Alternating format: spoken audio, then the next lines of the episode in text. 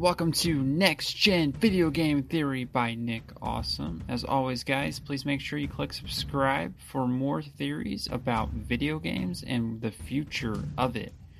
Let's get started.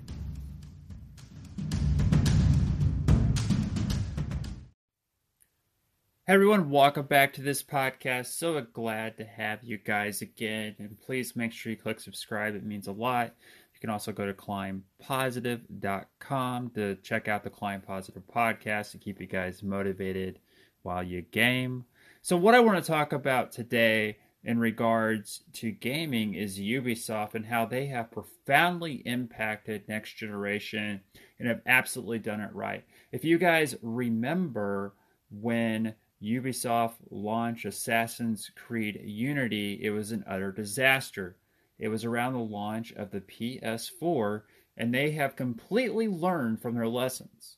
When you look at a gaming company who has learned from their lessons on how to put a gaming platform together with lots of releases, they releases Watch Dogs, Legions, they have a successful launch of Assassin's Creed Valhalla, and they also have a successful launch of Immortals Fenyx Rising. And that's really just absolutely changed this dynamic of what Ubisoft's been able to accomplish in this next generation. They decided to kind of stay in that even kill area, not push the limits too much. And then now they have the next Far Cry 6 coming out.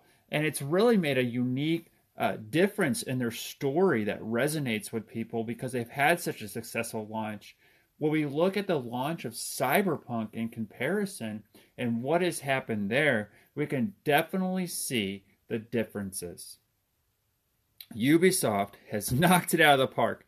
Cyberpunk, just an utter disaster of a launch. You look at their patches for update 1.2 that is now out now and there are so many updates. I can't even keep track of the updates that are going to come into Cyberpunk. And then you have Ubisoft on the other hand that had three, not one, but three major successful launches onto next generation platforms. And it's absolutely astounding what they've been able to accomplish by doing this very thing by following their business practices, by making sure they're releasing quality content. Valhalla is one of the best games I have played this year. It, it brings the Viking atmosphere to life. And I want to see more games like Valhalla. They did this with Origins. I think they just created another game just as good as Assassin's Creed Odyssey, but they really refined it to make it even better. This is what Ubisoft's doing. They're just incrementally improving upon their processes, and now they are a juggernaut of a company who is sitting on top right now on next generation. And they have everything in line with the launch of Far Cry 6 to really take the world with storm and c- continue to create great content. The danger for Ubisoft is do they let that greed overtake them?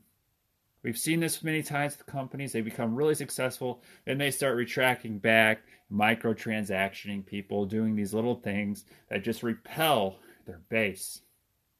We hope that doesn't happen with Ubisoft after they found so much success over the past year. Uh, and it's been a different year for many companies. They have faced the challenges and overcome those challenges with vast success, unlike some other gaming companies who I will not mention, but come with the game Cyberpunk. When we see the updates that are launching, I'm hoping that Cyberpunk can pull this off because this might be the last gas. If they don't pull off this update and this game is still broken, I don't know what's going to happen to Cyberpunk. This update needs to roll through, and it's a daring update. It is a massive update. And EA has Mass Effect kind of remake coming out too. So that's going to be big. We'll see how that turns out. I'm hoping that's also very good, but it is a remake. We're talking new IPs that Ubisoft has been able to launch. Immortals, which is a new IP, like Zelda, very well done, very well put together, and on top Ubisoft goes. So we will see what happens here over the next couple days. I'm going to be curious with the new launch. This is over the next month. We'll have some interesting uh, launches here that will be changing the gaming landscape. The updates will probably a lot of people will make that decision whether or not they're going to go back and play Cyberpunk. We're still not sure what PlayStation's going to do.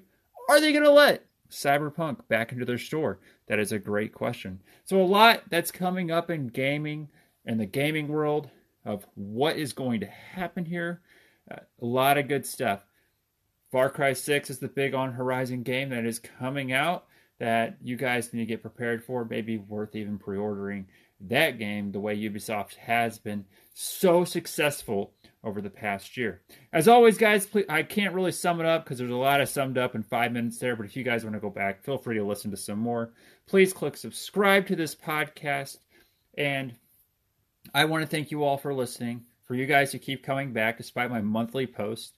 I kind of go on a jug. I kind of go through a massive post. I'm going to try to spread out my post a little bit so it's not as big of a deal since I'm focused on that climb positive podcast.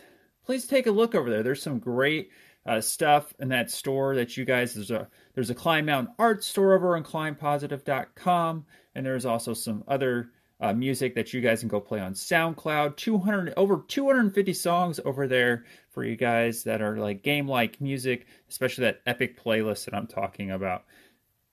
So I will talk to you guys later, uh, and I hope, I hope you guys have an awesome day. See you guys.